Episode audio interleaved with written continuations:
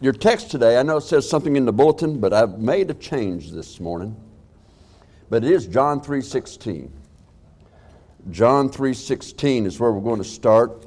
Dr. Bloom founded OCA. It seemed like about the last year he preached up here. Every, every sermon started with John 3.16. So I guess, well, we might as well stick with what worked. And um, our series is on people. Uh, how are they tormented eternally uh, in hell? We preached two sermons on it, and I just felt a little, today I ought to go just a little bit different direction. But uh, we're going to come back to it two weeks from today. Next Sunday we have the evangelist for both services, so two weeks from today I'll be back to it. But um, I would kind of look at this as uh, the way to miss that torment in hell. Okay, so the way to miss that torment in hell, and so this is something that uh, I think that we ought to put out there so that you have an idea of uh, what you need to do in order to escape the torments of hell. In John 3, beginning with verse 16, and we're going to go through verse 21 For God so loved the world that he gave his only begotten Son, that whosoever believeth in him should not perish, but have everlasting life. For God sent not his Son into the world to condemn the world, but that the world through him might be saved. I like that as the purpose of his coming, by the way. He that believeth on him is not condemned, but he that believeth not is condemned already, because he hath not believed on the name of the only begotten Son of God.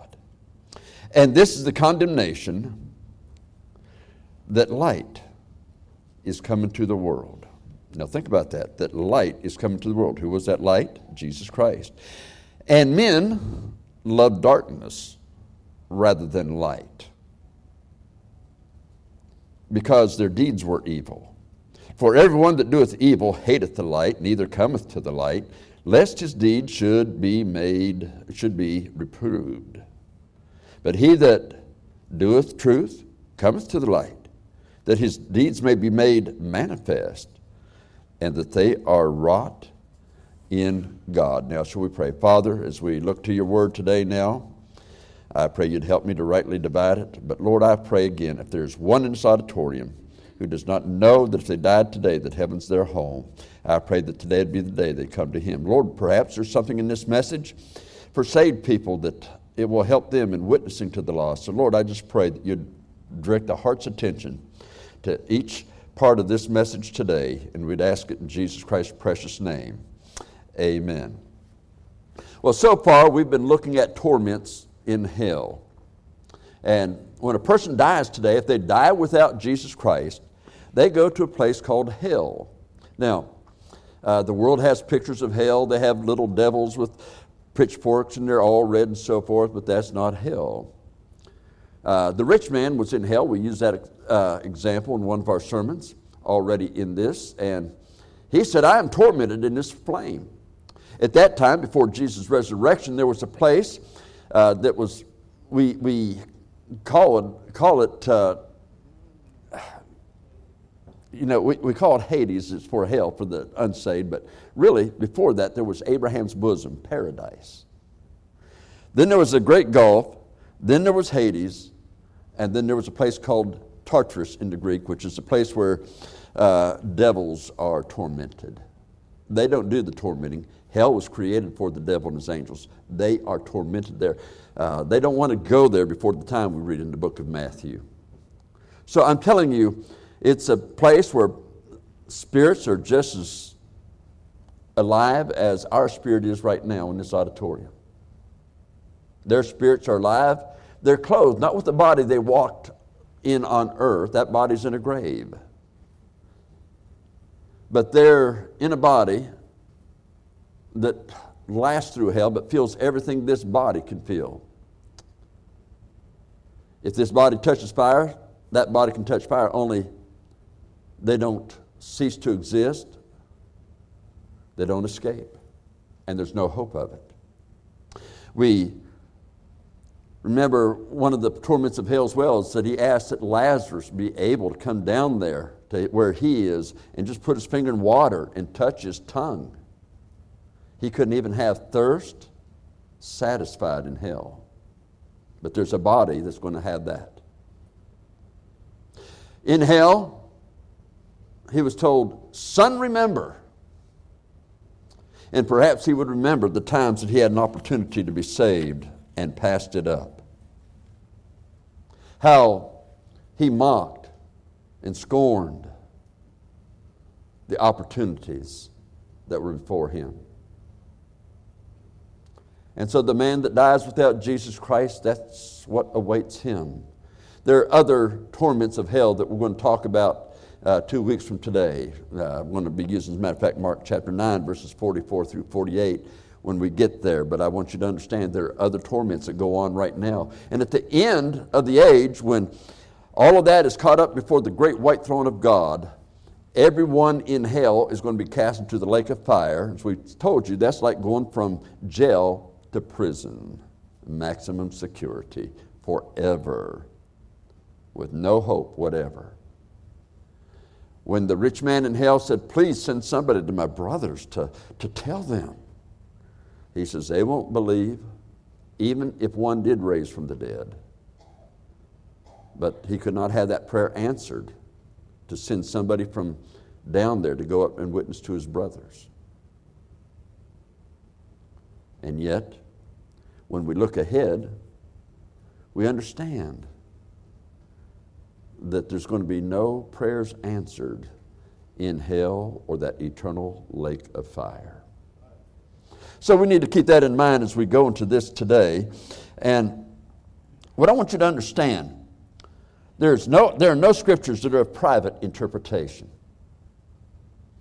For an example, I, I wrote a booklet here a few years ago. Uh, it's been quite a few years ago now, but it was called In the Way They Should Go. It's on Proverbs 22 6. Train up a child in the way he should go, and when he is old, he will not depart from it.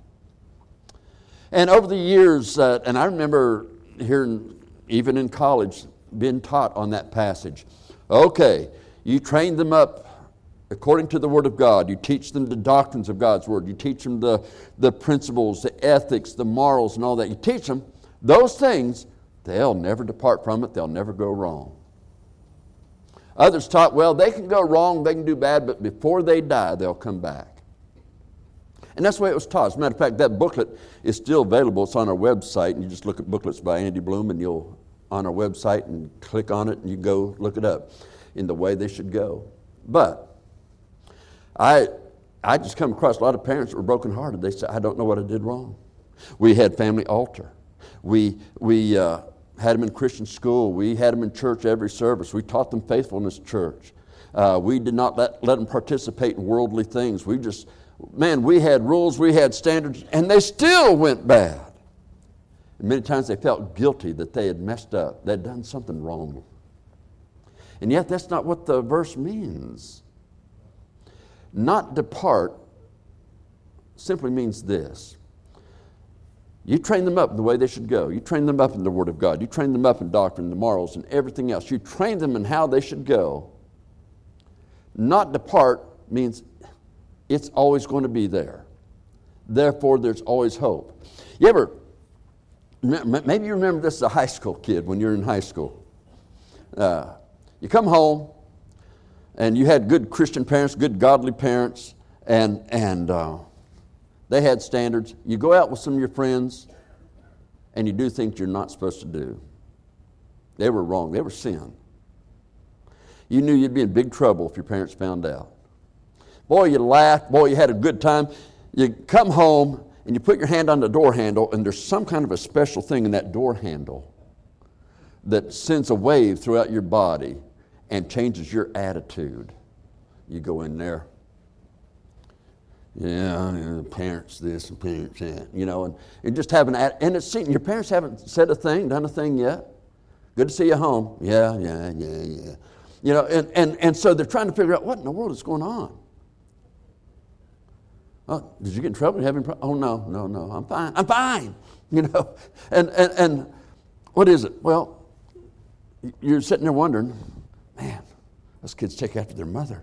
Um, but whatever it is, you, just can't figure it out.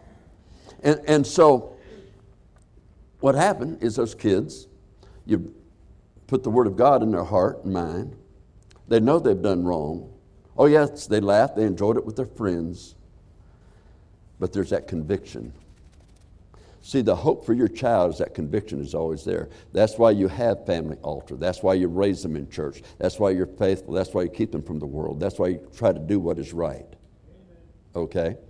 And so you, you train them up in the way they should go, and when they are old, it'll still be there to convict them, even if you're gone.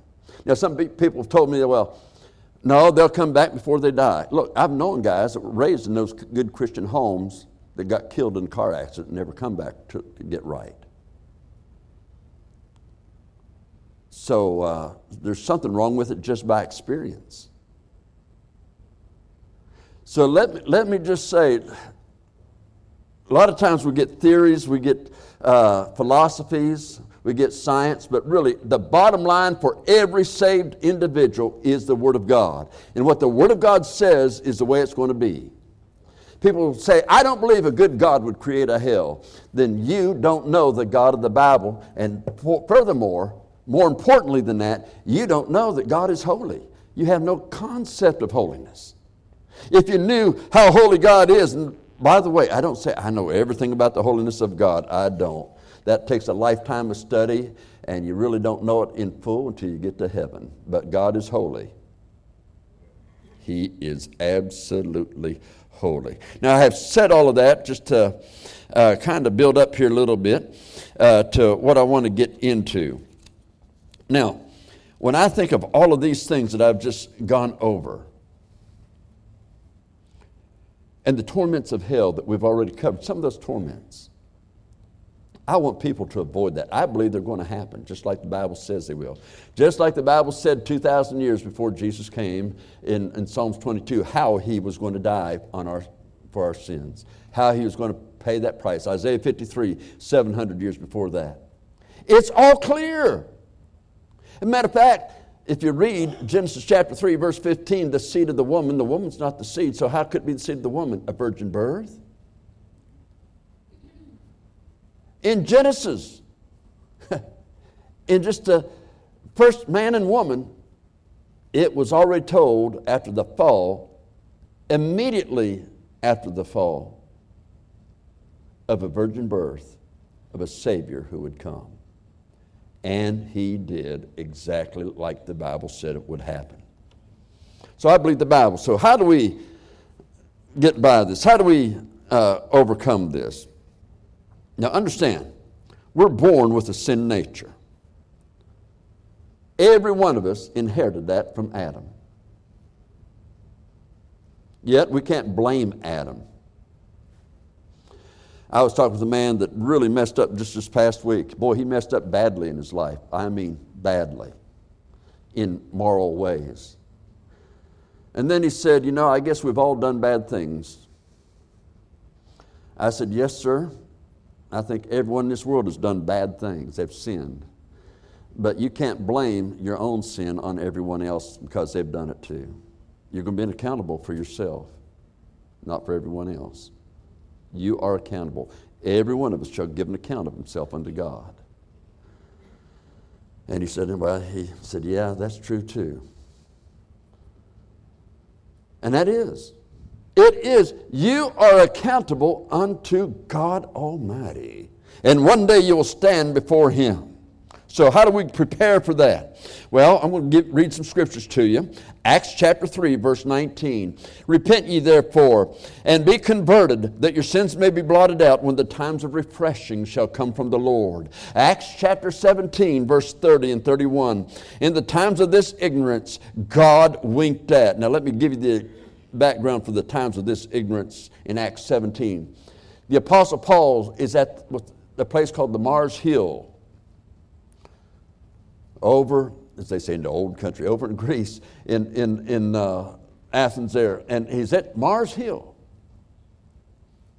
Boy, isn't that wonderful? Great sermon. No, he sees all these images. They even have an image to the unknown God. We don't know who he is, but here's his image.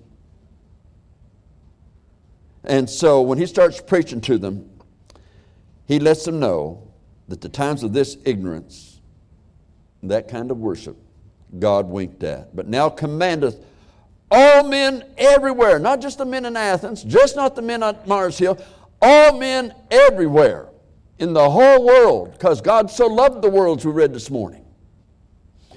All men everywhere to repent. Why? Because he hath appointed a day in which he will judge the world. How is he going to do that? In righteousness by that man whom he hath ordained, whereof he hath given assurance unto all men, in that he hath raised him from the dead. That's speaking of Jesus Christ.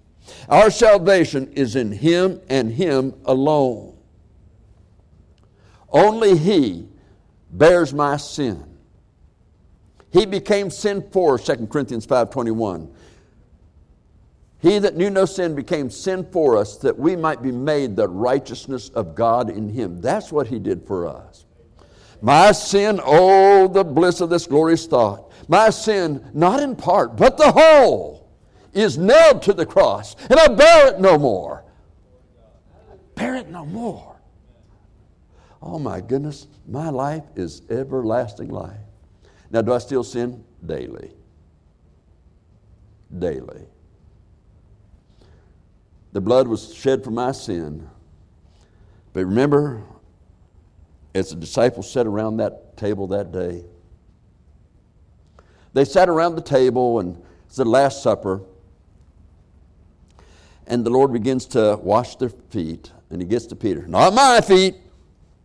You're not going to wash mine, Lord. And I'm sure that Peter said that out of the idea of, this is the Lord. I mean, earlier he had said, when he asked him, who, who, who do people say that I am? And now, who do you say that I am? He says, Thou art the Christ, the Son of the living God. If Peter had said that in front of the authorities, they would have been ready to crucify him as well at that very moment. They would have had him put to death. Because saying that he was the Son of the living God, the idea is the very, very seed of God. He was the Son of the living God, and that would make him equal with God. And so when he saying that, the Lord said, Blessed art thou, Simon Barjona. the Lord revealed that to him. But now he's thinking, This is my Lord. He's not going to wash my feet. Not so, Lord. He says, if I don't wash, wash your feet, you don't have any part with me. You're not going to uh, rule and reign in my kingdom. You're not going to have any part to do with me. He says, not my feet, my everything, head, everything. Just wash me all over. And the Lord said, no, you just need to have your feet washed. You've already been washed in the blood. But you know what? When we confess our sins, He's faithful and just to forgive us our sins and to cleanse us from all unrighteousness as Christians. That's when we get those feet washed. But you know what? It's still that blood that He's shed on the cross that's washing those feet. You say, well, if I didn't confess my sin, would I still go to heaven if I'm saved? Yeah. Yeah. You really would. But being ashamed at his appearing and saved so as by fire is not a good thing. I want to go to heaven having done my best. Doing God's will, God's way, in God's timing. Now that brings us to Acts 20 21, testifying both to the Jews and also to the Greeks repentance towards God and faith toward our Lord Jesus Christ. Why does it say repentance towards God and faith towards our Lord Jesus Christ? God, the all holy God, all sin is against God. If you get mad at me and or somebody in this auditorium and you shoot to kill them, you kill them, you say, well, I guess that would be a sin against that person, yes, but more than that, it's a sin against God. It's a sin against God. I, I was I was at a drugstore. One of my prescriptions ran out, so I said, "Well, I'm going to go renew that." And I said, "You know what? They don't even open that window till nine o'clock, so I'm going to get there at eight forty-five. No, they open it uh, eight o'clock, isn't it? I, whatever it is, I got there fifteen minutes early. I had a stroke. I can't remember which time. Uh, but, so I'm going to get there 15 minutes. I pulled in, and there is a senior citizen rest home bus there just pulling in. I says, I'll never get up there if I don't run in. Okay, so I ran in and got the front line because, you know, I've got to get down here and get back to work. And so I'm standing at the front of the line and I see it's about 10 till now. And it's going to be 9 o'clock there and I'll, I'll be ready. So about 10 till 9, I'm standing there happy. And all of a sudden I hear this Where is your mask? and I, I looked around and certainly there's one of those elderly ladies from the home. She's in a wheelchair. She's got the mask on. And, and this is the truth. I says, I leave my, I, I left my mask at home. I, I, wear a bandana. I told her I wear a bandana. I left it at home. I, I says, I got out the door and forgot it this morning. Now, I wouldn't have been wearing it, but I still left it at home. I always take it with me. I just left it at home. Now, so I'm standing up there, and she says, Don't you know that that virus can kill you. As a matter of fact, it will kill you. It will kill you if you don't wear a mask. I mean, these, this, that's her words. I mean, she's, she's preaching away to me. And so I'm standing there kind of looking over my shoulder, and uh, I, I turned to her and I says, Well, you know, if it does, heaven's not a bad thing, is it? It sounds, it's better than here. She said, Oh, yeah. Yeah, yeah. She says, I'm going to go see my mama and my sister. I'll even see Jesus. I said, Okay. Then she saw that little sword there. And she said, Are you a pastor or a politician? There's something about having a suit on or something like that that thinks you're a politician or a pastor. I was really offended then, okay? But I said, Well, no, that's the sword. It's for the sword of the Lord. Tells us how we can get to heaven through that. I said, That's how we get to heaven. So that's the sword of the Lord. The Word of God tells us how to get there. I says, Are you going to heaven? And I can't tell you exactly what she said, but she said, Yeah, I haven't done anything to anybody, and I haven't done any blank. And what she said was, uh, Where'd you find written on restroom walls. So I realized then, whoa, and about, I see about two or three people standing out there doing, you know, and the door open says, Sir, come on up here. I said, Oh, thank you, Lord. You know, thank you, Lord. You know, I'm going up there. Now, now, she said, she made this statement too. She says, You know, if you don't have a mask on, as a matter of fact, she even said, I've got a bandana in my purse. I'll give that to you to wear. I said, no. Well, I, I cleaned it. I, I, said, no, yes, ma'am, but I've got my favorite one at home, you know. Uh, but so, uh, there, there it is. I, I, I'm not going to wear that bandana.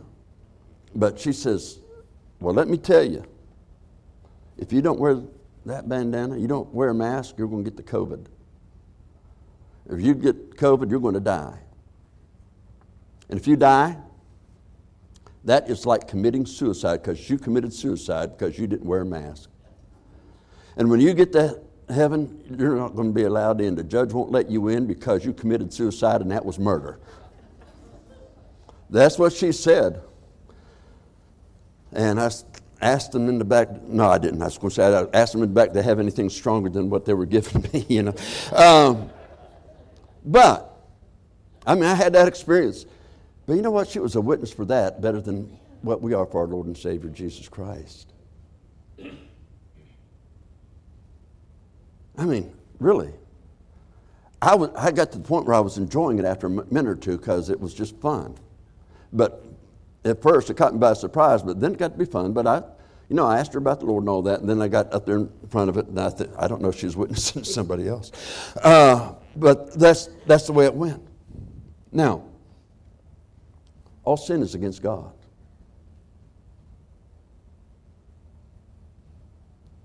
It won't be my sin that sends me to hell if I died without Christ. It'll be the fact that I did not receive Christ as my Savior. Now, let's go back to the, our text. For God so loved the world that he gave his only begotten Son, that whosoever believeth in him should not perish but have everlasting life. Whosoever is still whosoever. That, that includes me. That includes me. But God, His Son, who's equal with Him, who lived in eternity past, who sat on that high and exalted throne, that you see in the book of Isaiah, the angels are saying, Holy, holy, holy. You're seeing in Ezekiel that's up like a throne setting up there with a big rainbow going around it and so forth. And, and, and they're crying out, Holy to the Lord. And the angels, the best thing they can do is for to carry out something He tells them to do. That's an honor. He is God, God the Son. And in the council of the Trinity, He sends His Son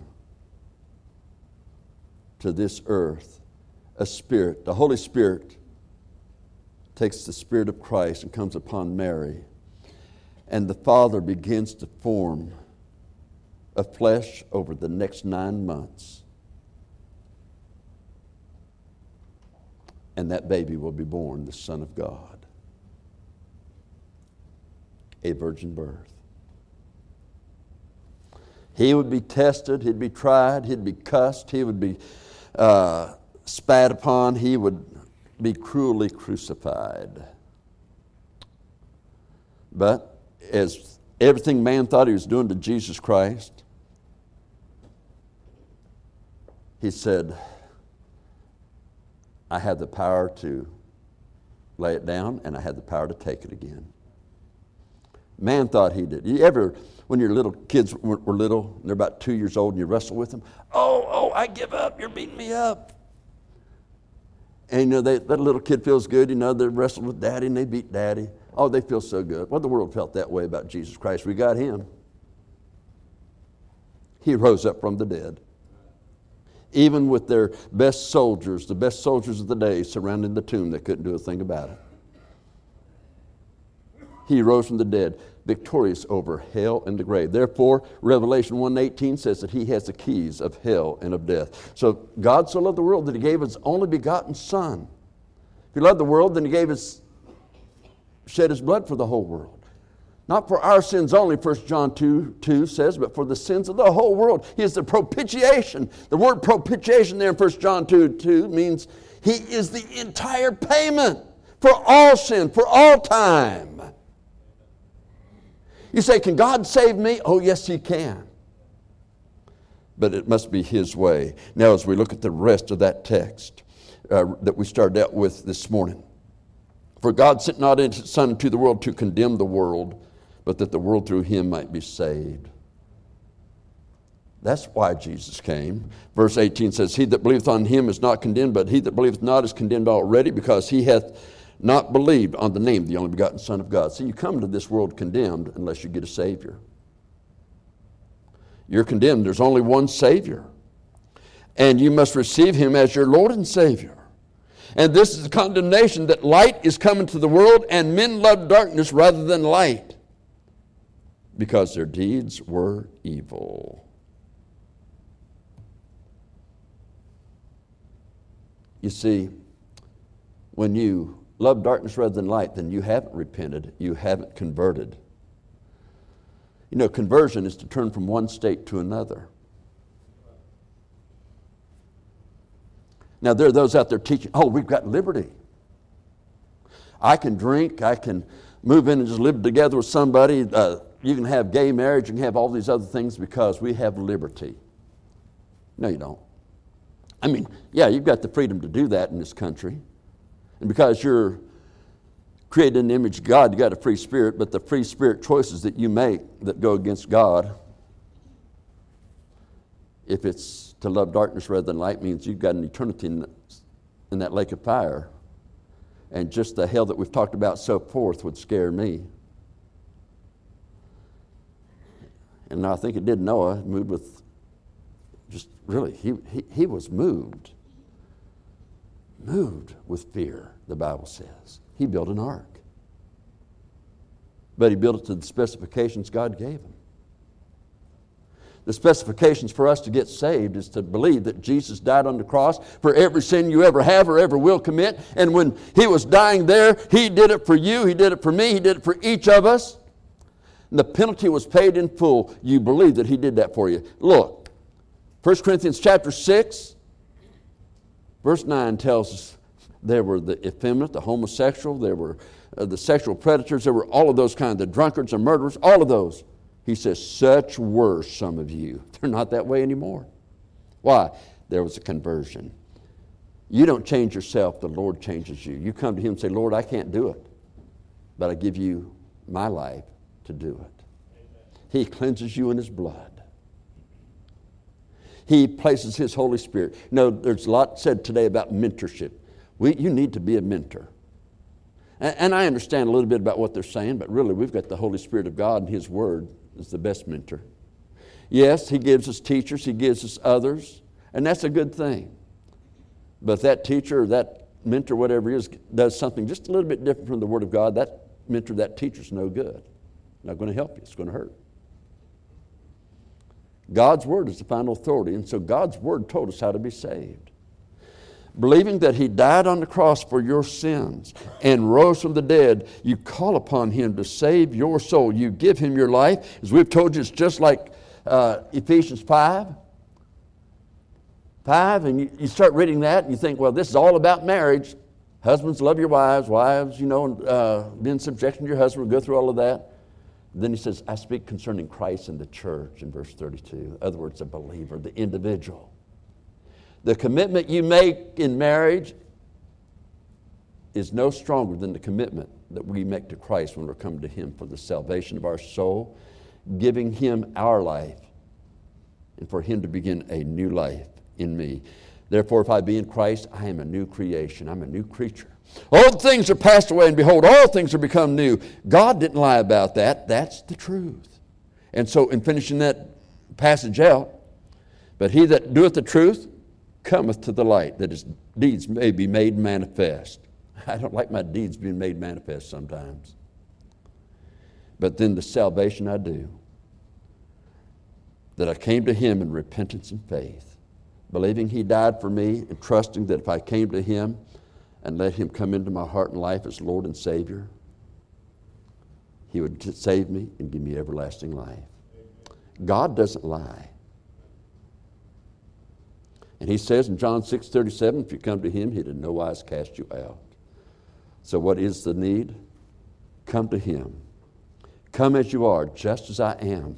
I, I, you don't get good enough for the Lord. Let me close with these verses. In Ephesians chapter 2, verse 8 and 9, for by grace are you saved through faith. That not of yourself. You don't save yourself. It is the gift of God, not of works, lest any man should boast. You know, I don't work to get saved and I don't work to stay saved. But so often we read those two verses For by grace are you saved through faith, that not of yourselves, it's the gift of God, not of works, lest any man should boast. And we stop. But the next verse is just important. For we are his workmanship, created in Christ Jesus unto good works which God hath before ordained that we should walk in them. How are we his workmanship? We receive him into our life as our Lord and Savior. Then he begins to work in our life. Sometimes he has to spank. Sometimes he has to bring trials in to trust him through it all. But just understand we are created in Christ Jesus unto good works which God hath before ordained that we should walk in them. As you seek the Lord, after you receive Him as your Lord and Savior, He's in charge. He's in charge. He's the one that gives the orders. He's the one that we follow. Look, I'm the pastor of this church, but really, we do according to the Word of God. It's His orders. I'm, my job is to see that they're carried out. And in your personal life, your job is to see that it's carried out. Therefore, you've got to be in the Word of God to know what His orders are. But that doesn't mean anything if He's not first your Lord and Savior. I mean, He is God, He is the Lord, He is the Savior, but He gives you that free will to accept Him or reject Him. If you don't receive Him and you love the darkness rather than the light, just understand your eternity is a lake of fire. And don't say, I'm going to wait to get saved because you have no guarantee of the next minute. If you die today, do you know that heaven is your home?